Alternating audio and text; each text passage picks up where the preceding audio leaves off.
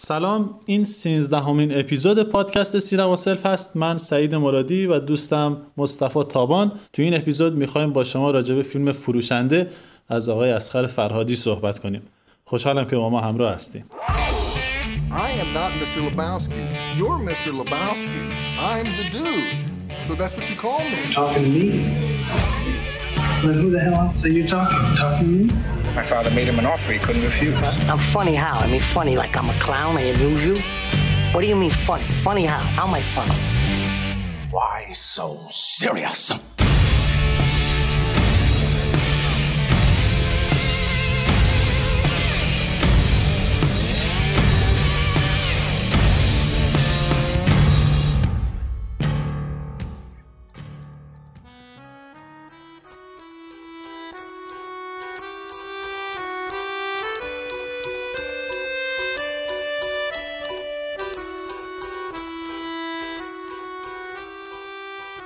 فیلم فروشنده محصول سال 1394 هست از آقای اسخر فرهادی. خودشون طبق معمول فیلم نام نویس و کارگردان این فیلم بودن. توی این فیلم شهاب حسینی ترانه علی دوستی بابک کریمی فرید سجاد حسینی و چند بازیگر دیگر حضور دارن. فیلم فکر می‌کنم پر افتخارترین فیلم آقای فرهادی باشه. هم در کن جایزه گرفت جایزه بهترین بازیگری و بهترین فیلم نامه و هم توی مراسم اسکار جایزه بهترین فیلم خارجی زبان رو گرفت. فیلم داستان اماد و رعنا هست. یک زوج خوشبختی که علاوه بر کار روزمره زندگیشون شغل بازیگری رو هم دارن به واسطه اتفاقی که میفته برای خونشون مجبور میشن خونشون رو تغییر بدن رفتن اونا به خونه جدید اتفاقات جدید رو برای اونا رقم می‌زنه. و اونا رو وارد یک سری ماجراهایی می‌کنه که یک جور اون آگاهی که اینا نسبت به خودشون و نسبت به شریک زندگیشون دارن رو تغییر میده. ما توی این پادکست می‌خوایم راجع به همین تغییرات صحبت بکنیم و راجع به این حادثه که برای این شخصیت ها اتفاق میفته خیلی خوشحالم که با ما همراه هستین. میریم تیزر فیلم رو بشنویم. بعدش با جزئیات خیلی بیشتر راجع به خود فیلم صحبت می‌کنیم.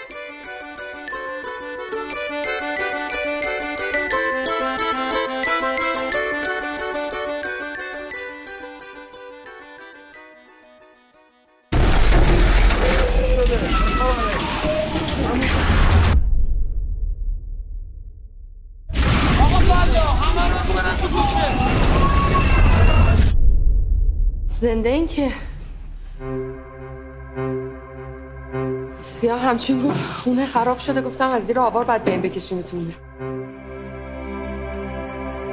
این با میریم یه جایی. مسئله مستجر قبلیه. ما قرار بیاد بره چی می‌دونم؟ اینقدر محکم گفت هماهنگ کردم میام می‌برم که مثلا که شانس آوردیم بالاخره. شما هم همینطور رانا رانا جان. اینو بپوش بریم کلانتری. والا ما نمی‌دونیم چی شو یه مرتبه دیدیم از بالا صدای داد و جیغ اومد. کنم روش منتظر تو بودم. از پشت دست کرد تو موام من فکرم تویی انگار من چه حالی هم تو اون خونه که یه سر فرصت. هیچ کاری نکردی. چی کارش می‌خوای بکنی؟ من یه رو باید پیداش کنم. داری انتقام می‌گیری ازش. آمرم شکایت کنم تو نمی‌زنی. خب از من چی کار کنم دیگه؟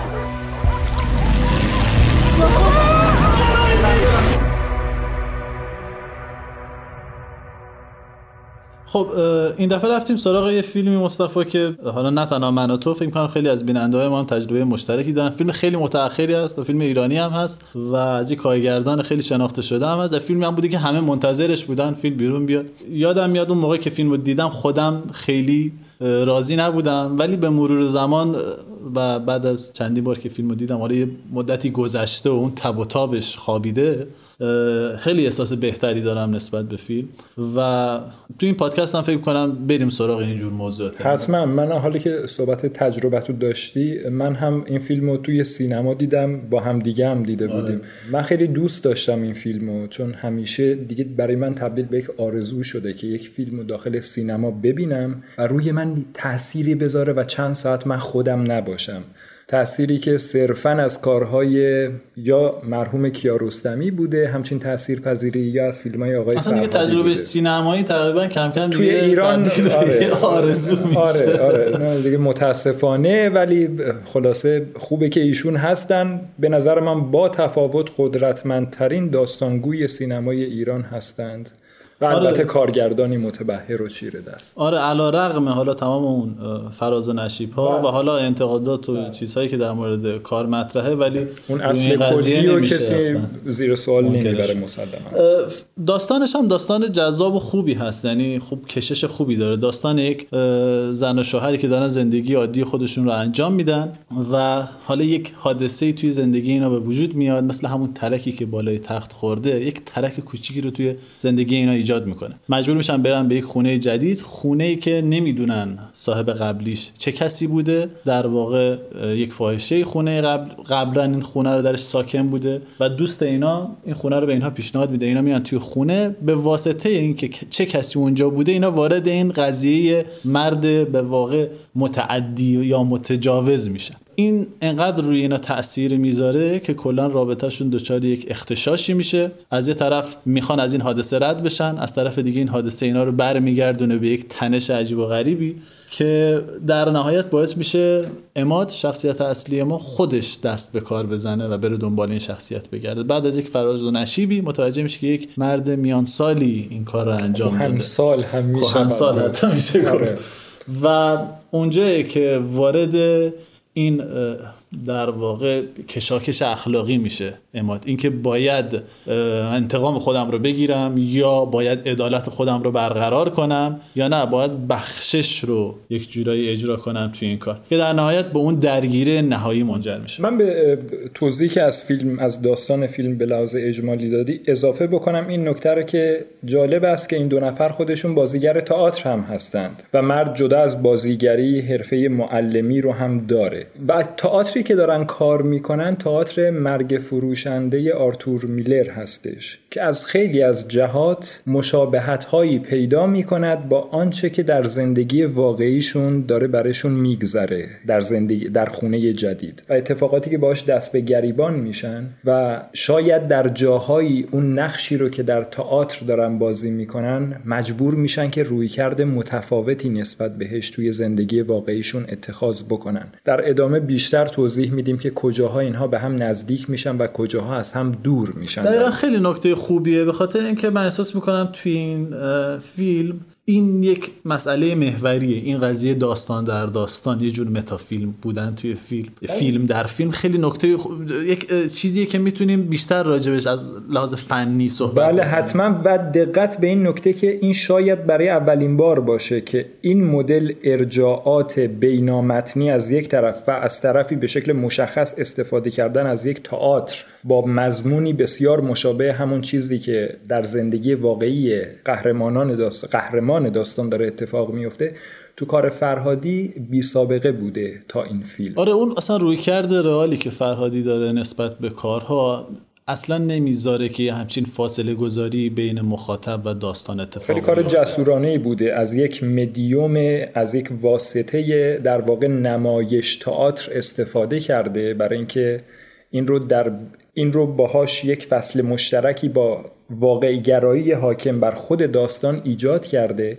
و اینکه این چه کمکی کرده به اثر یا احیانا چه نقاط ضعفی داشته مسائلی که راجع بهش صحبت می‌کنه نکته جالبیه مصطفی ولی فکر کنم قبل از اینکه از لحاظ فنی این مسئله رو یک بررسی بکنیم شاید بهتر باشه برگردیم به خود داستان فیلم و از اونجا کار رو دنبال بکنیم. چون احساس می‌کنم یک وزن خیلی زیادی از قدرت فیلم توی بررسی که روی این زوج داره انجام میده. وقتی که این زوج در معرض یک حادثه پیش بینی ناپذیر قرار می‌گیرن. حادثه که اصلا فکرشو نمی‌کنن. همین قضیه که اینا دارن نقش یک سری آدم های دیگر رو بازی می‌کنن خودش یک تمه. خودشونو دارن در معرض یک اتفاقی قرار میدن که توش نبودن.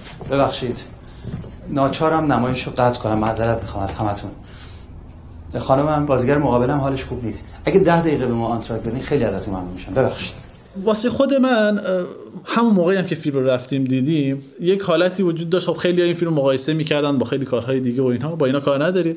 اما دو جور عکس عمل متفاوت بین مخاطبین در واقع ایجاد کرد و یه دی که خب کاملا میپرستن این شکل از فیلم آره فیلم رو و به طور خاص هر چیزی از فرهادی بیاد رو میگه بلا قید و شرط و بدون هیچ نوع تحلیلی میپذیرن یک سمت دیگه هم داریم و که دقیقاً عکسه اون. برعکسشه یعنی افرادی که محکوم می‌کنن هر چیزی رو که از سمت ببین اشکالات زیادی توی فیلم هست. خب مسلما من شاید این از محدود فیلمایی باشه که از این حوزه واردش میشیم یعنی از ایراداتی که بهش وارد شده. ما معمولا خودمون راجبش صحبت می‌کنیم یا چیزی که به ذهنمون رسیده. ولی خب چون این خیلی ممکنه مطرح بشه ایرادات مختلفی بهش وارد شده. از این که حالا سیاه نمایی هست از اینکه یک دور تسلسلی رو داره تسلسل در واقع از بین برنده امید رو داره نشون میده یا چیزهای دیگه. من به اینا کار ندارم ولی یک حوزه ای هست که توش یک مقدار نقد فنی هم مطرح هست و اون در واقع انتقادیه که به روند پیشبرد داستان توی این فیلم وارد کردن.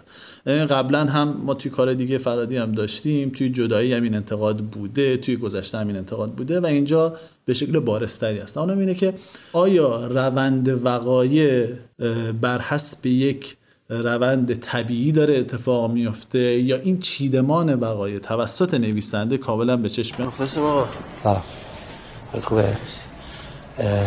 تو بابا تو راهنمایی رانندگی بود نه؟ بازنشست شده چطور آقا؟ نه ماشین زده به خانمم در رفته. طوری که نشده آقا. آره، خدا رو شکر نه خیلی. وانت بدم شماره پلاکش می‌خواستم ببینم اگه بهت بدم بدی به بابا می‌تونن زحمت بکشن آدرس اون طرف رو برام پیدا کنن. آقا آشنا داره تو داره. شما رو بدین من می‌گیرم اون کسا فقط فکر کنم یه شکایت باید اول بنویسید تو دیگه حالا خیلی طوری نشده الان نمی‌خوام پای کلانتری این چیزی بیاد وسط آقا شما پلاکشو بدین الان زنگ می‌زنم بابا. یه برام کاغذ بس ببین یه ایرادی که همیشه خیلیا به فرهادی وارد می‌کردن این بود که کارگردانیه که بیش از حد همه چیز رو مدیریت می‌کنه. یعنی آنچنان قدرت و تسلطش روی جزئیات زیاده. جناب آقای مهندس فرهادی. آره میشه گفت مهندس فرهادی. ببین این ماجرایی هم که در مورد چیده شدن اینکه همه چیز بر مبنای انگار کارگردان اومده خدایی کرده و از قبل همه چیز رو کدگذارانه گذاشته که این مسیر پیموده بشه. من یه جواب ساده برای این مسئله دارم. ببین یک فیلم یک منطق درونی داره که از رخدادها و ماجراهای درونیش منفک نیست جدا نیست. منطقی که از دل این رخدادها میجوشه در نهایت با بقیه مسائل فیلم روایت فیلم شخصیتهای فیلم تبدیل میشه به یک سایبان بزرگی که می‌تونیم اسمش رو بذاریم منطق فیلم. یه جورایی قائم به ذات جهان دقیقاً، هستی خودش دقیقاً. هستی منحصر به خود اون فیلم. در واقع یک نوع اثر انگشت بگیم یک نوع ژنوم منحصر به فرد اون فیلم. این باید برای تماشاگر اقناع کننده باشد.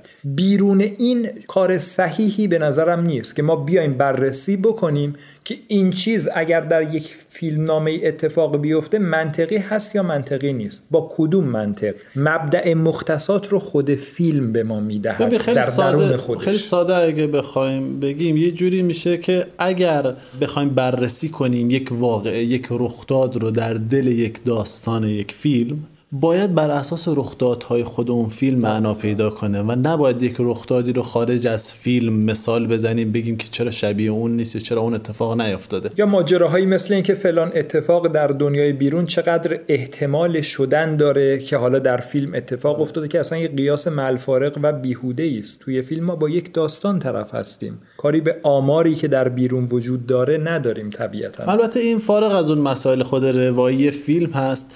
که چه در گره گشایی در گره افکنی چطور حوادث دخیل هستند که اون هم با توجه به همین قائم به ذات بودن خود فیلم. بله من این نکته رو به طور خاص برای دوستانی عرض کردم که ایراد می‌گرفتن که پیرمردی تو این سن و سال قابلیت تعرض دارد یا ندارد یا مسائلی از این دست بحث روایت شد. به نظر خودم میاد که این فیلم خود روایت خودش و داستان خودش رو که مبتنی هست بر این رخدادی که بر این آدم ها واقع شده رو تقسیم کرده به سه فاز مختلف.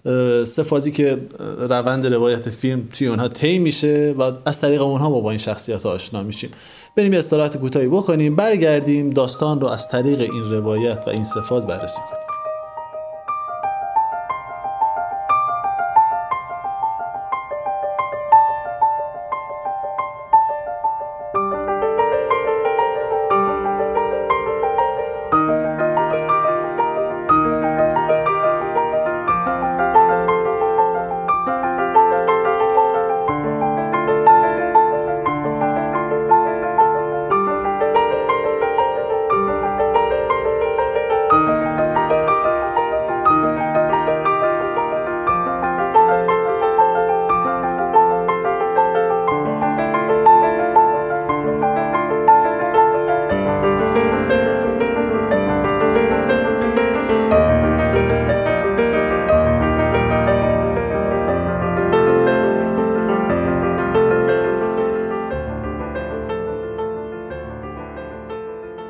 مصطفی فیلم با دو تا سکانس خیلی جالب شروع میشه. دو تا سکانسی که اولش خیلی عادی به نظر می‌رسن ولی بعد توی خود فیلم خیلی تاثیرگذار یه جورایی پیشگویانه عمل می‌کنن.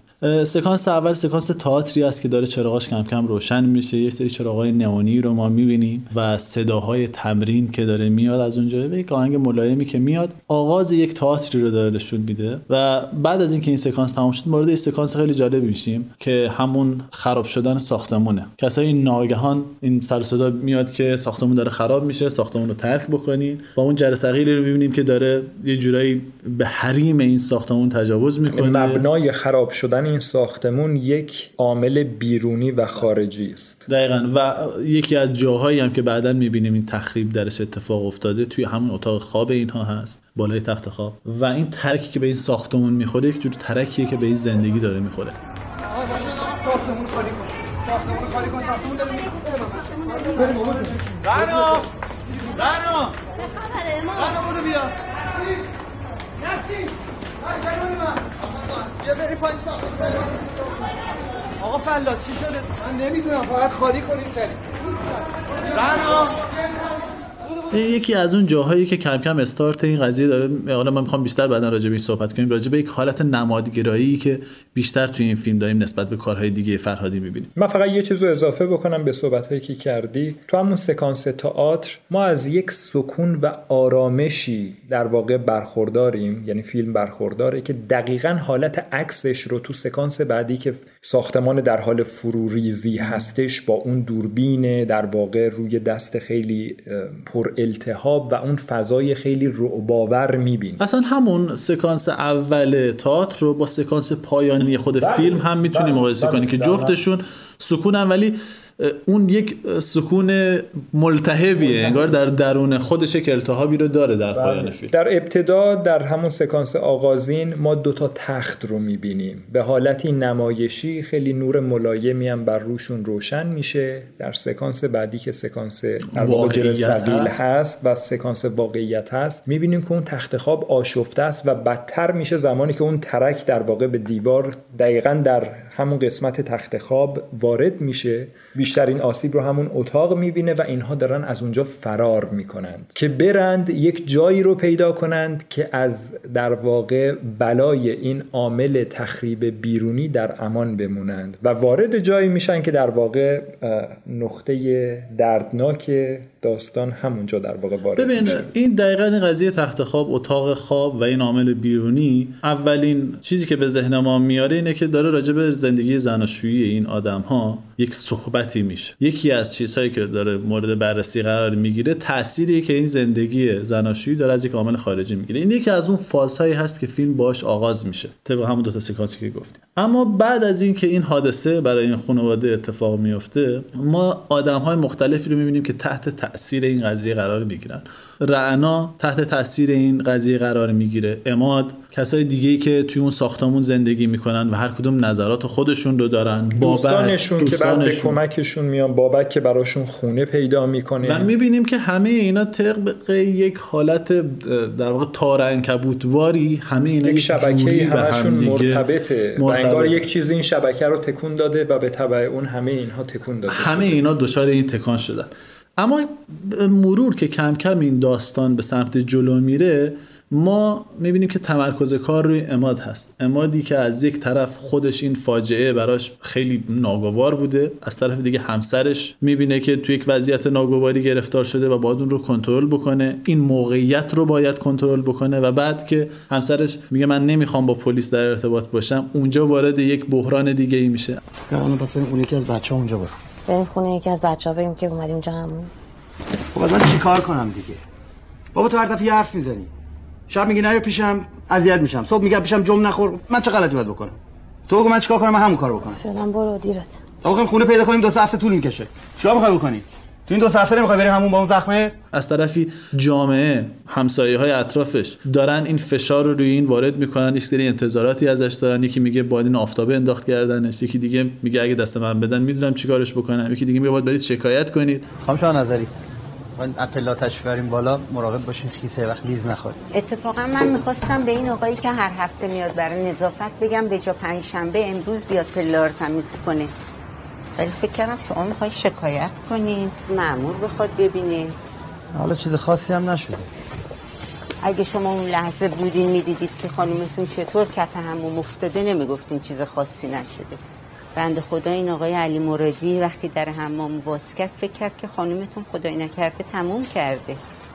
به خانومتون سلام برسونید کم کم می‌بینیم که اماده که توی یک موقعیتی قرار گرفته. که به نظر من نمی‌تونه یک سری از ویژگی های خودش رو به عنوان کسی که داره این خانواده رو کنترل می‌کنه توی جامعه سنتی بیایم در نظر بگیریم به عنوان مرد خانواده نمی‌تونه موقعیت رو کنترل کنه و مدام تحت فشاره و یک حقارتی رو متحمل میشه. این فکر می‌کنم استارت یک حرکتی هست که بعدها روند تبدیل شدن اون به اصطلاح گاف شدن این آدم رو حالا راجع به اینکه تبدیل میشه یا نمیشه بعدا صحبت می‌کنیم ولی روند استارت این قضیه رو می‌زنه که بره به اون سمت و تبدیل به این آدم بشه. دومین فازی که راجبش صحبت می‌کردم همین فاز اماده. به نظر من یک بخش عمده از فیلم سراغ همین قضیه میره.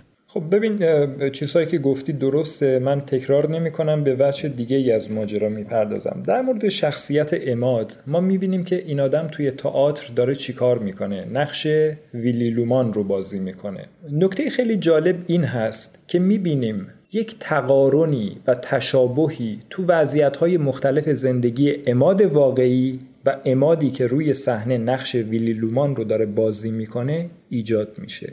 بیایم مثال بگیم. اونجا اماد نقش یه پیرمرد رو روی صحنه داره بازی می‌کنه که یک جایی یک فاحشه رو داخل حمامش قایم کرده پسرش میاد و در واقع اون فاحشه صدای خندش میاد و این پیش پسرش شرمنده میشه. پدر. کسی اینجاست؟ نه گمونم از صدا از اتاق بغلیه. نه نه نه یه نفر تو خموم اتاقته. آه کسی اونجا نیست. مال اتاق پهلویه اونا همیشه مهمونی دارن. معمولا از این صدا میاد. اجازه دارم بیام بیرون؟ ویلی یه چیز داره تو همون راه میره. میس فرانسیس فکر کنم دیگه کار نقاشی اتاق شما تموم شد. می‌تونید برگردید به اتاق خود ولی من نمی‌تونم. اول بعد لباس بپوشم. چرا؟ می‌تونید. می‌تونید. خواهش می‌کنم. بیف ایشون میس فرانسیس همسایه پهلوی من هستن. اتاقشون داشتن رنگ می‌کردن که از من خواستم چند لحظه بیان اینجا و یه همون بگیرم منم گفتم هیچ اشکالی نداره. می‌تونن که بیان اینجا این کارو انجام بدن. حالا دیگه می‌تونید برگردین به اتاق خودتون. ویلی ولی من لباس الان تنم نیست. خواهش کنم ازتون خواهش کنم زودتر از اینجا برید. برید به اتاق ویلی تو به من قول جوراب داده بودی. ولی من جوراب ندارم اینجا. چرا؟ تو دو تا جبه پر از شماره 9 داشتی. من از اونا می‌خوام ویلی. خیلی خب یکیشو بردارید از اینجا برید. فقط تو خود از اینجا برو. یعنی شعب حسینی که ویلی لومان شده اون فاحشه رو روی صحنه داره. ما به ازای خارجیش همون آهویی هستش که ما نمیبینیمش تو طول فیلم. یا همینطور که فیلم جلو میره و بعد اینکه دوچار اون واقعه میشن خیلی جاها مثل فرض کن جایی که در واقع اماد متوجه میشه که بابک با اون فاحشه ارتباط داشته اما این رو ازش مخفی کرده بوده. می‌بینیم که توی صحنه تئاتر در واقع حرفایی که توی واقعیت می‌خواسته به این آدم بزنه توی تئاتر می‌زنه. در واقع انگار این واقعیت واقعی بگیم با واقعیت نمایشی خیلی جاها در مورد اماد و به طور کلی در مورد فیلم شروع می‌کنه مرزهاشون در همدیگه حل شدن و در هم تنیده شدن. جلوتر که بریم می‌بینیم و اصلا قبل اینکه این مورد آخر رو بگم یک مورد جالبی هست. در ابتدای خود فیلم زمانی که اینا دارن دنبال خونه میگردن و بابک براشون یک منزلی رو پیدا می‌کنه اماد قبلش میگه که ولی چه جایی هستین چی موقت؟ پیدا نکنیم باید اسباب اساسی بریم تو همین دکور بگیریم. سکانس آخری که می‌خواستم مثال بزنم جایی هستش که در واقع متجاوز رو زندانی کرده و اونجا صحنه مرگ خودش رو داره بازی می‌کنه. ویلی لومان داخل یک تابوت هست. ترانه علی دوستی که نقش همسرش رو داره داخل نمایش اسمش لیندا هست. بالای سرش داره گریه می‌کنه و میگه که ببین ویلی من امروز قسط آخر خونه رو دادم. همین امروز. ولی تو دیگه نیستی که توش زندگی کنی. ما دیگه بدهی نداریم. ما آزاد شدیم.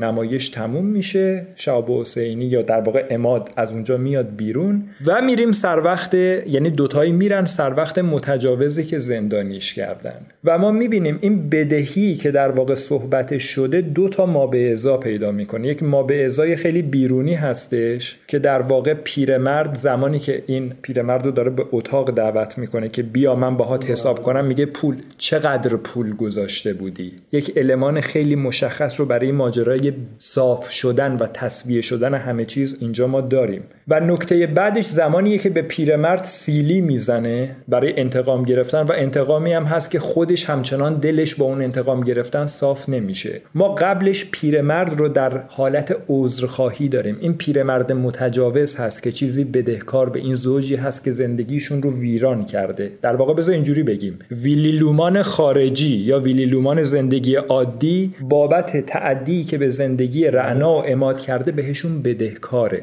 اما وقتی شهاب حسینی نمی‌تونه ولو به قیمت در واقع خواست رعنا. از اون حس مردانگی یا همون چیزی که گفتی اون حقارتی که بر اثر فشار پیرامونی بهش وارد شده و این نیاز می‌بینی که اینجا باید یک اقدامی انجام بده. نمی‌تونه از خیر زدن اون سیلی بگذره که منجر میشه در واقع به سکته کردن نهایی پیرمرد. تو چهره پیرمرد خیلی جالبه. اون زمانی که قشنگ دوربین داره دنبالش می‌کنه و ما میبینیمش برای اولین بار از زمان ورودش به این خونه یک حالت به آرامش رسیدگی رو درش می‌بینیم و برعکس شهاب حسینی انگار سیلی که زده یک سیلی هم به صورت خودش در واقع زده. انگار از اون پروسه حالا بگیم مسخ شدگی یا گاف شدگی یا تبدیل به ویلی لومان یک فضای انسانی میشه. یهو در میاد. و توی اون نگاهی که با همسرش داره با رعنا داره انگار خودش از یه خوابی بلند شده و تازه داره فکر می‌کنه که من چیکار کردم و من چگونه می‌خوام با این مسئله زندگی بکنم. ببین قسمت خیلی خوبی رو توضیح دادی و من فقط تکمیلش می‌کنم و اون همین قضیه داستان در داستان هست. این تئاتر مثل یک داستان موازی همونطور که گفتی در کنار داستان اصلی ما داره حرکت می‌کنه و نقش های مختلفی رو به عهده می‌گیره. در یک جاهایی حرف هایی که نمیشه در واقع گفته بشه ما باید در نظر گرفته باشیم که اماد خیلی آدم منفعلی هست. عکس خیلی جاها نشون نمیده. توی زندگی واقعی هیچ وقت به بابک نمیگه این چه غلطی بود تو کردی. حداقل با اون شدت نمیگه. اما توی صحنه تئاتر میگه؟ خب باشه اگه تو نمی‌خوای من از اینجا میرم. من دارم به تو یه شغل پیشنهاد می‌کنم. شغل لعنتی تو برای خودت نگرد من شغل تو رو نمی‌خوام. من شغل دارم. اصلا رو برو کنار. تو تا کی می‌خوایم بچه بازی رو ادامه بدی ها؟ لعنت به تو چارلی. تو خیلی آدم بیشوری. خیلی آن شعوری چارلی چطور جرأت می‌کنی با من اینطوری حرف بزنی؟ اگر یک بار دیگه با من اینطوری حرف بزنی می‌زنم تو گوشت. من چه که تو پول داری؟ مرتی که هرزه و فیلم نام و نمایشنامه هم همین کارو می‌کنه. یک جاهایی از فیلم نمیشه ابراز بشه. یک جایی از فیلم که صحنه تعدی هست ما نمی‌تونیم شخصیتمون رو بدون لباس داشته باشیم. بنابراین یک جایی نمایشنامه این رو جبران می‌کنه. میگه که این فرد لباس نپوشیده که شما می‌بینید پالتو تنش. با بارونی از تو هم اومده بیرون. میگه من چجوری بدون لباس برم بیرون؟ من من نمی‌تونم. خندم. بیاره دنبالش این لج می‌کنن فردا نمیاد اصلا اصرار نکنیم من مجبور نکنیم بدون لباس برم بیرون. رو خجالت در واقع ما به ازای نمایشیش رو می‌ذاره ولو این مسئله خیلی جاها معکوس شده هستش. که بهش می‌رسیم و خیلی جاها خرد شده هستش در دل شخصیت های مختلف. بنابراین یک جاهایی به شکل مکمل داستان عمل می‌کنه یک جاهایی به شکل موازی عمل می‌کنه یک جاهایی سعی می‌کنه بعد بده به داستان ما. اینو در نظر بکنه دقیقاً. اینو باید در نظر بگیری که صحنه پایانی فیلم یک جوری این شخصیت ها رو نشون میده که داره دارن گریم میشن و دارن گریم پیری میشن یعنی دارن انگار پیر میشن. اون هم با یک نگاه کاملا مبهوت و حیران و در آره انگار داره فازشون عوض بشه. یعنی دارن از فاز زندگی واقعی وارد فاز نمایشی میشن. یعنی این آدم ها دارن پیر میشن و این ایده رو به ما میده که اینا وقتی به یک سن دیگه ای برسن دارن یک پروسه رو تکرار می‌کنن. بنابراین اینجا نمایشنامه در واقع داره میاد فیلمنامه ما رو بهش یک بعد دیگه ای میده. این یک تکنیک خیلی خوبیه که تو این فیلم استفاده شده و واقعا هم خیلی جذاب واقعیتی رو که می‌توانست متصور باشد فیلم برای این دو نفر داره در داخل اون نمایشی که به عنوان قرین ساز تعبیه کرده عاقبت اونها رو توی اون نمایش داره به ما نشون میده و اون هم در حال گیریم شدن هر کدوم به شکل انفرادی. کاملا جدایی عاطفی این دو نفر و این اینکه مجبورند ادامه بدند و از طرفی تو اون درد و رنج هم گیر کردند. یعنی نمی‌تونن بیان بیرون و نمی‌تونن این ماجرا رو با خودشون حل بکنن. بذار اینجوری بگیم اگر که ما فرض بکنیم برخلاف رویه ظاهری فیلم که سوال سوالی اینه که خب مسبب فاجعه رو پیدا بکنیم اون سوالی که در نهایت بهش می‌رسیم سوالی است که مضمونش اینه آیا می توانی ببخشی یا می‌خوای انتقام بگیری؟ یعنی دوراهی بخشش و انتقام. اگر همچین چیزی رو بپذیریم می‌بینیم که انگار شخصیت ها تا ابد روی این دوراهی سرگردان موندن. چون نه انتقامی که اماد گرفت انتقام بود یعنی خیلی کار نصف و نیمه تری از انتقام بود و نه بخششی که رعنا ازش دم می‌زد چیزی بود که در نهایت احتمال بره بتونه رابطه عاطفی این دو زوج رو به چیزی که قبلا بوده تبدیل بکنه. همونطور که بارها توی فیلم صحبت میشه خیلی خب بیا فلان اتفاق رو بز... پشت سر بذاریم. اینا دیگه از یه مرحله بی بازگشت دیگه آره. از اون مرحله رد میشن. اون جاهایی که فکر می‌کردن می‌تونن این اتفاق رو پشت سر بذارن مدام یک چیزی اتفاق میافتاد که دوباره اینها رو یعنی بهشون یادآوری می‌کرد که از تبعات این اتفاق نمی‌تونید فرار بکنید به این راحتی. نمونه بارزش هم اون صحنه در واقع شام خوردنشون بود که برای اولین بار میان و خیلی خوشباشانه با حضور اون فرد با حضور اون پسر بچه می‌خوان دوباره زندگی خوب خودشون از سر بگیرن و بعدش معلوم میشه پولی که رهنا ازش برای خرید ماکارونی استفاده کرده پولی که پیرمرد در واقع به عنوان حق و زحمه فاحشه گذاشته بوده. فیلم راجع به این وضعیت اماد و راجع به این رابطه ای که با همسرش داره خیلی مفصل صحبت می‌کنه و خیلی از نمایشنامه به خوبی استفاده می‌کنه تا این رو غنیتر بکنه. خیلی روند جالبی هست تا می‌رسیم به حدود یک سوم پایانی جایی که اون پیرمرد متجاوز وارد میشه. اینجا فیلم دچار یک تغییراتی میشه چه از لحاظ روایی چه از لحاظ نمایشی چه از لحاظ اون شتابی که داره. و خیلی دوست دارم راجع به این صحبت کنیم. بریم استراحت کوتاهی بکنیم برگردیم با جزئیات بیشتر.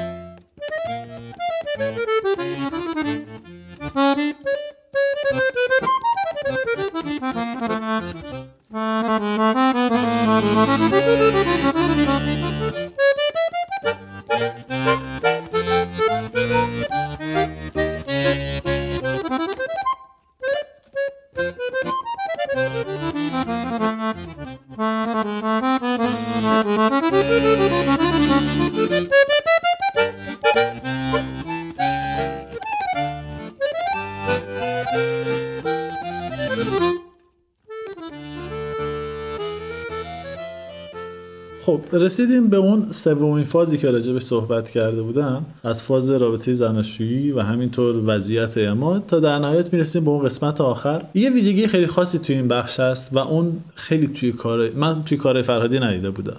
و اون این بود که یک شخصیتی رو ما به مدت طولانی نبینیمش و ازش خبر نداشته باشیم و بعد وارد ماجرا بشه. معمولا شخصیت های فرادی رو ما اغلب می‌بینیم فقط تلقیمون نسبت بهشون عوض میشه. شاید شخصیت مشابهی مثل این توی آره توی درباره ایلی بود که اون هم کارکردش خیلی فکر کنم متفاوت با این بود و انقدر توی مسیر اصلی داستان تاثیرگذار نبود. این فکر کنم یه اتفاقی رو باعث میشه و اونم اینه که ما خیلی ذهنیت پیدا کردیم نسبت به این شخصیت. یعنی از قبل حتی خود نویسنده هم این رو می‌دونه بهش هم دامن می‌زنه.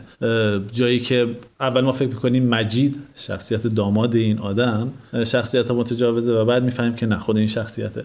و فکر می‌کنم یک حدود رو 20 دقیقه صرف این قضیه میشه که ما این آدم رو بشناسیم بفهمیم که این آدمه راجبش یک قضاوتی بکنیم و بعد دوباره تغییر و تحول این آدم رو ببینیم و انگار قرار تمام اتفاقاتی که توی فیلم راجب خیلی از شخصیت های فرادی میفته توی این 10 دقیقه 20 دقیقه راجب این آدم بیفته. باش آشنا بشیم سیاه بشه سفید بشه خاکستری بشه و در نهایت تبدیل به یک شخصیتی بشه که ما بتونیم همتراز با شخصیت های دیگه مورد قضاوت قرارش بدیم. این یک کاری می‌کنه و اون اینه که یک مقدار نبز کار رو می‌گیره. یعنی یهویی ما از خود اماد جدا میشیم از رابطه زناشوییشون جدا میشیم و مشغول این شخصیت میشیم. برو صبر کن پدر میشه؟ عجله نکن.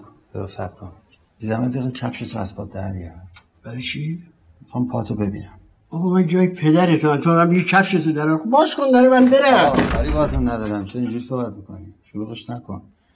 یه دقیقه کفش تو در بیار بعد من درم می‌کنم برو خونه. من برای چی باید کفشمو در بیارم؟ باز کن آقا جون. بشین داره ببین پله کفش تو در. کفش تو زحمت در بیار. من حالا خوب بیش نکن بذار من اصلا خودم کمکت کنم. در بیارم باش. وقتی این شخصیت تا به قول تو سه چهارم ابتدایی فیلم فقط ما با پیامد شوم و تاریک و تلخ و وحشتناک کارش طرفیم اگر قرار باشه که ما فرد متجاوز رو در داستان بیاریم و حالا بحث انتقام گرفتن یا نگرفتن از اون بخواد به یک چالش اخلاقی مت... تبدیل بشه ما نیاز داریم که اگر این آدم رو داریم وارد می‌کنیم سریعا بتونیم تا حد قابل قبولی سمپاتیکش بکنیم. از اون سیاهی که بر جای گذاشته شخصیتش رو بیایم به منتهای درجه در واقع رنگ سفید توش بریزیم که این در نهایت یک چیز خاکستری باشه که ما به سیاق کارهای قدیمی فرهادی باش مثل یک آدم خاکستری. یعنی یک مرد پیر ازدواج کرده صاحب فرزنده که فرزند دخترش رو تازه داره شوهر هم میده خودش هم آدم زحمتکشیه روی وانت کار می‌کنه. و اینکه قسم می‌خوره من این کار رو اشتباه کردم من خلاصه اینکه اونم آدمه هیولا نیست آره آره. این مسئله تو یک قسمت پایانی فیلم بسیار متمرکز شده و در نتیجه این یک مقدار یک حالت تصنعی ایجاد می‌کنه. فکر می‌کنیم که انگار به زور این ویژگی ها داره بهش تحمیل میشه. یا تا اونجایی که خانوادش میان دخترش چقدر خوبه دامادش چقدر خوبه همه بابا جون بابا جون می‌کنن. قربونت برم نگفتم نرو. هزار مرتبه شکرت خدا. به خدا از اونجا تو اینجا صد سال چون نظر رو نیاز کردم. یه بار دیگه صداشو بشنوم. خدایا شکرت. الهی الحمدلله. چقدر دل گفتم برا قربونت برم. نمی‌خوام کار کنی. نمی‌خوام کار کنی. الهی فدات شم. گفتی مجید گفتم میرم زود میام. زود میام. این زود بده مامان جون باید از اینا تشکر کنی که بالا سرش بودن. وگرنه معلوم نبود اصلا بابا چی میشه. واقعا ما نمی‌دونیم چجوری ازتون تشکر کنیم. خیلی لطف کردید. خانم خدا عوض ببخشید خانم تو رو خدا. این همه زندگی من آقا. دستتون درد نکنه. زندگی رو به من دادی خدا خیرتون بده.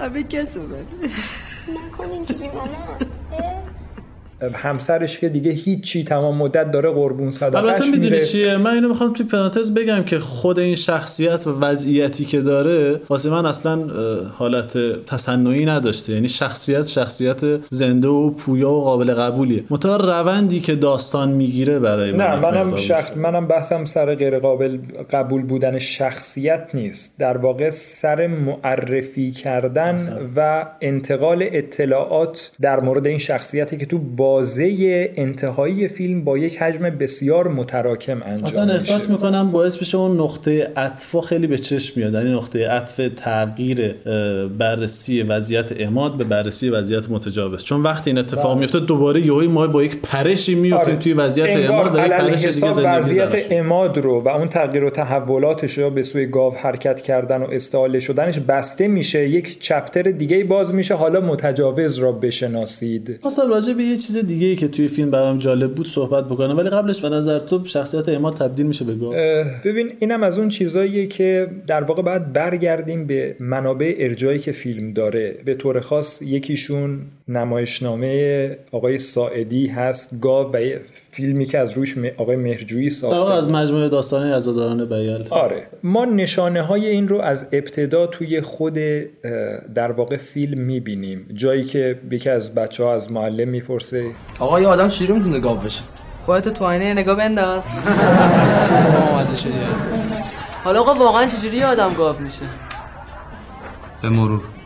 می‌بینیم همین اتفاق داره برای خود شهاب حسینی هم کم و بیش میفته یا یکی از جاهایی که می‌بینیم به طور واضح تغییر رفتار شهاب حسینی که یک معلم معلم دلسوزی هست یک معلم تیپیک هست به یک معلم خشن و بدرفتار. جاییه که این فیلم گاو داره پخش میشه و بچه ها شروع می‌کنن از این فیلم گرفتن و ادا در آوردن به شکل سای و با سایه بازی کردن روی فیلم. و این بیدار میشه و یک رفتار خیلی سختگیرانه با کسی که فیلم ازش گرفته. با وجود اینکه پسر قسم می‌خوره که من این فیلم رو پاک کردم فیلم می‌گیره همه بچه ها رو دهان ها رو میبنده و اون رو مورد اتاب قرار میده و میگه که پدر تو میگی فردا بیاد ببینه چه عکسایی توی گوشید داری. ببین همه این چیزهایی که دارم میگم منظور من اینه که تو این فیلم فرهادی در واقع از واقع گرایی مرسوم در فیلم های قبلیش فاصله می‌گیره و یک واقع گرایی تمثیلی رو هم اینجا به بیان میاره با همون تفاوتی که اوایل اشاره کردیم انگار این فیلم از اون حالت رئالیسمش یک مقدار که خود فرهادی بله. توی کارهاش داشت بله. فاصله, فاصله می‌گیره.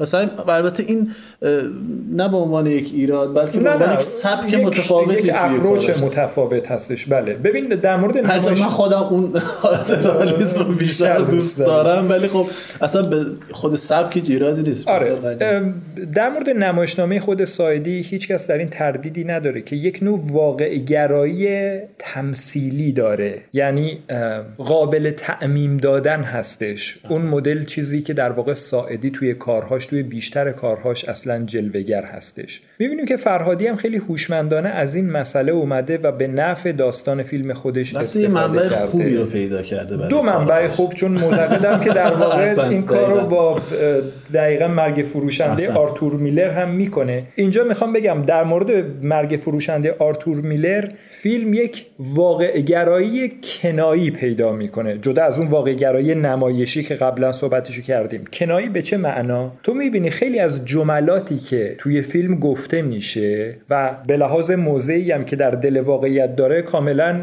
پذیرفتنی است. اما در واقع جملات نمایشنامه آرتور میلر هست. مثل جایی که روی پشت بان شاب حسینی میگه اینجا چقدر ساختمون گرفته؟ اصلا نمیشه دیگه هیچی رو دید. این در واقع همون وضعیتی هستش که خونه محصور در آپارتمان‌های کشیده. سر به فلک کشیده. ویلی لومان توی مرگ فروشنده آرتور میلر داره. یا تو اون اه، صحنه پایانی جایی که زنه داره میگه که من 35 سال با این مرد زندگی کردم این چیزیه که در واقع همسر ویلی لومان توی نمایشنامه به ویلی در واقع به چارلی در واقع میگه در مورد ویلی این نکته خیلی جالبیه که این شخصیت های نمایش ببین سوالی که از من پرسیدی شهاب حسینی گاو میشه یا نه؟ من این رو با یک سوال دیگه می‌خوام به, اون جواب ندم از طریق یه سوال دیگه مضاعفش بکنم. آیا ویلی لومان در واقعیت شهاب حسینی هستش یا اون پیرمرد متجاوز هستش؟ انقدر این دوتا داستان توی هم ریشه میدوونن انقدر توی هم میرن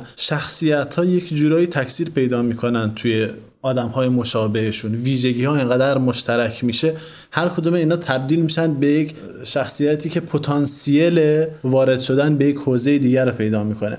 ولی یک چیزی هست که به همه اینا خیلی در واقع جور هماهنگی و تشابه زیادی میده. همون چیزی که داشتم راجع به کار مرحوم سایدی می‌گفتم نمی‌خوام ارزش های اون کار رو کم کنم به یک سری نمادها اینها.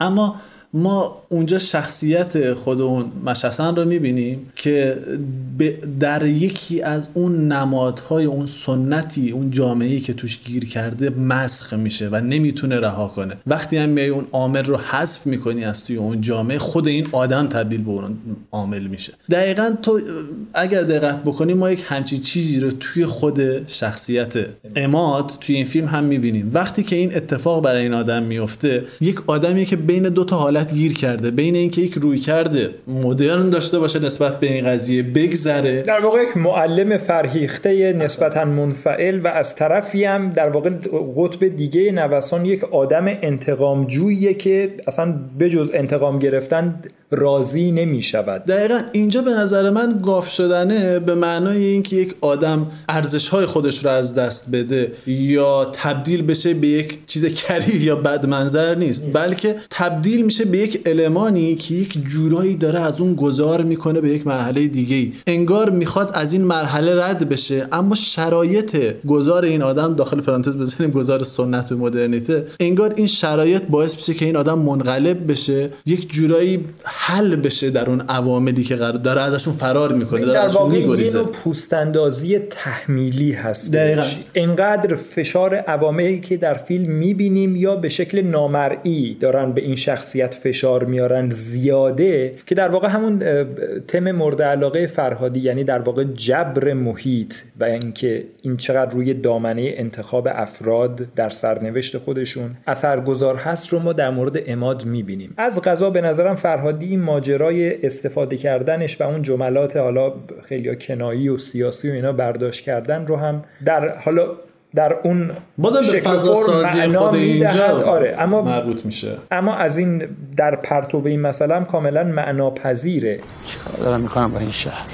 دلم می‌خواست می‌شد یه لودر گذاشت زیر این شهر همه رو خراب کرد دوباره از نو ساخت. والا بابا همه اینا رو یه بار خراب کردن دوباره ساختن این حساب در اومدی فهمیدی بیلی؟ بابک. جانم من بر خدا شرلی که ببین داریم راجع به یک شهری صحبت می‌کنیم که همون گونه که توی نمایشنامه هم هست. آروم بوده کوچیک بوده. یک دفعه بلدوزرها همونطور که اون جرسقیل در نمای ابتدایی فیلم توی در مورد خونه خودشون این کار کرده اومده ساخته شده بیرویه گسترش پیدا کرده و جلوی همه چیز رو جلوی دید این آدم رو گرفته. جلوی دید این آدم رو گرفته در واقع این ساختمون ها دارن چیا رو نمایندگی می‌کنن؟ همون نیروهای اجتماعی. و اینکه میگه که یک بار بلدوزر بند...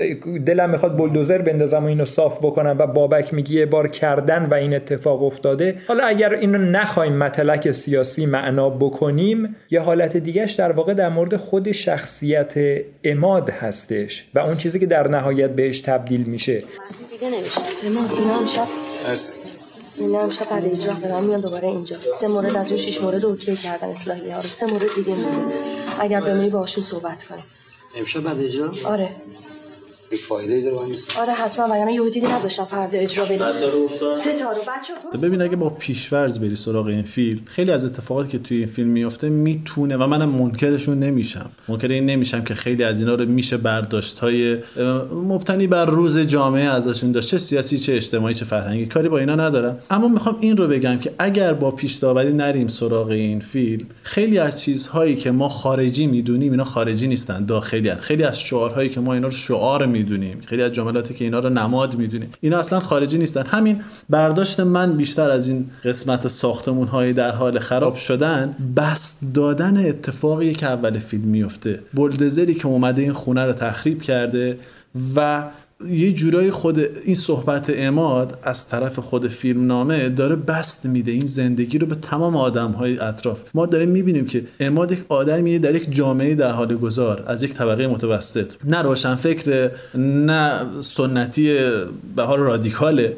یک آدم طبقه متوسط عادی هست. و این چیزیه که راجع به این شخصیت خیلی برای من زیباست. به خاطر اینکه این آدم میاد با همین صحبت کردنش میگه که منم مثل خیلی آدمای دیگه هستم. این بلدوزره داره همه جا رو خراب می‌کنه. یه بار خراب کرده بازم خراب می‌کنه و این اتفاق میفته و همه این آدم ها درگیر و درگیر یک سری نیروهای خارجی هستن که داره اینا رو در واقع تحت خطر قرار میده. و نکته جالبتر و قشنگترش برای من اینه که این قضیه زندگی این آدم رو تبدیل می‌کنه به یک تراژدی. انگار این آدم در معرض یک واقعه ناگزیر قرار می‌گیره. آدمی از طبقه متوسط که باید تو این جامعه زندگی کنه و در معرض این اتفاقا قرار بگیره و در طی این مسیری که داره طی می‌کنه با توجه به گذشته که داشته با توجه به نیازهایی که داره با توجه به آرزوهایی که داره به ناگزیر این مسیر رو طی می‌کنه. و من اصلا تعجب نمی‌کردم اگه از یکی از اسطورهای یونانی استفاده می‌شد برای اینکه تقدیر این زندگی این آدم رو بخواد نشون بده به این شکل. به خاطر اینکه این تراژدی خیلی واسه من باورپذیره. مثل همون تراژدی که برای شخصیت مش اصلا توی داستان گاف میفته. خب ببین در واقع خیلی یک جبر و حتمیت سنگینی بر تراژدی که این آدم برای خودش رقم خواهد زد یا براش رقم خواهند زد حاکم هست. و نکته که حالا تو به عبادی از مسئله اشاره کردی چیزی که برای من خیلی جالبه اینه که این آدم به مسیری کشیده میشه تحت تاثیر همین نیروها. همون بلدوزرهای بیرونی یا های بیرونی که واقعا شاید اونقدرها کنترلی روش نداشته باشه. اما به مسیری کشیده میشه که در واقع اماد واقعی از نسخه نمایشی خودش می‌خواد انتقام بگیره. نسخه نمایشیش چیه؟ همون چیزی که روی صحنه در واقع همپوشانی زیادی پیدا می‌کنه با همون پیرمرد بله. متجاوز. و نه تنها این نکته بلکه اماد هویت خودش رو بعد از مدتی که حالا بگیم داره گاو میشه هویت خودش رو یعنی تحت تاثیر واکنش های همسرش همسایه ها محیط کارش تئاتر هویت خودش رو در این تعریف می‌کنه که اون آدم رو پیدا بکنه و مجازات بکنه. یعنی در واقع انگار محیط از اون این رو می‌خواد که این نقش معلم منفعل مصالح جوت رو بذار کنار بشو یک آدم انتقامجویی که داره برای حفظ شرف و فلان و و صحبت های از این دست انتقام می‌گیره و دنبال اون میره. اما در واقع از این مسئله برای خودش یک هویت می‌سازه و برای همینه که حتی به قیمت خواهش و التماس و بعدش هشدار رعنا در پایان فیلم زمانی که پیرمرد رو در منتها درجه ضعفش می‌بینیم نمی‌تواند که سیلی رو نزند انگار می‌بینی که این اتفاقی که واقعا باید برای این آدم بیفته هویتی که در واقع پذیرفته آره. آره.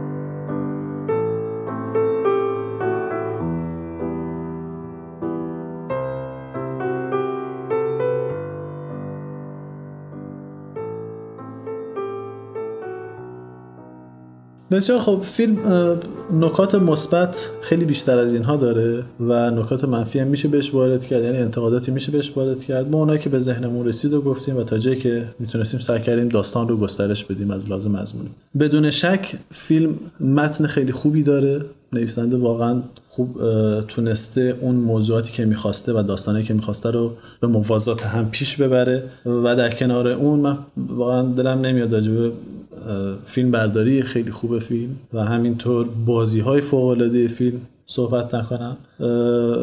همشون قابل توجه و به نظر من باید بهشون به شکل خیلی تخصصی نگاه بشه. اما در نهایت اون چیزی که برای این پادکست میمونه سواله. سوالی که اغلب مطرح می‌کنیم برای شنونده هامون سوالی که به نظرم بسیار به بحثایی که در پادکست کردیم مربوطه و برای خود فیلم هم نکته کلیدی است چون بسیار سرش تاکید شده. یه شخصیت داریم سنم که در واقع همبازی اماد و رعنا توی تئاتر است. سنم بچه ای داره. همون بچه دوست داشتنی که با عینک های هست و قسمت های فان فیلم رو رقم می‌زنه. زمانی که اینها اتاق آهو رو باز می‌کنن که قبلا قرار بوده به وسایلش دست نزنن اما بالاخره وارد میشن به اون اتاق وسایلش رو جابجا جا می‌کنن ما نق... آهو بچه داره. ما نقاشی های بچه آهو یا در واقع همون فاحشه فیلم رو روی دیوار می‌بینیم. نقاشی های کودکانه است. معلومه که بچهش کشیده. زمانی که در واقع پسر سنم میاد و وارد این خونه میشه شروع می‌کنه نقاشی های روی دیوار رو با مداد رنگی و ماژیک مربوط به خودش تکمیل کردن و یک جور ادامه دادن. بین این مسئله و آن چیزی که در مورد همبستگی تئاتر و زندگی واقعی عوامل اصلی داستان دیدیم و صحبتش شد آیا این سکانس چه معنایی می‌تواند داشته باشد؟ به نظرم سوالیه که ارزش فکر کردن رو داره بسیار عالی. خیلی متشکرم مصطفی. امیدوارم که تونسته باشیم تا اونجایی که بتونه کمک بکنه مخاطب واسه اینکه داستانهای مختلف فیلم رو پیش ببره و آنها رو با هم دیگه مقایسه بکنه کمک کرده باشیم. از تو ممنونم که با من همراه بودی و امیدوارم که شنونده هامون هم لذت برده باشن. و نظراتشون رو با ما مطرح بکنن حتما. دقیقا حتما. نظرات خودشون راجع به همین فیلم راجع به فیلم های دیگه ای که صحبت کردیم راجع به همین سوالاتی که مطرح می‌کنیم توی اینستاگرام توی Castbox حتما می‌تونن اونجا مطرح بکنن و ما هم حتما ازشون استفاده می‌کنیم. خیلی ممنون که با ما همراه بودید.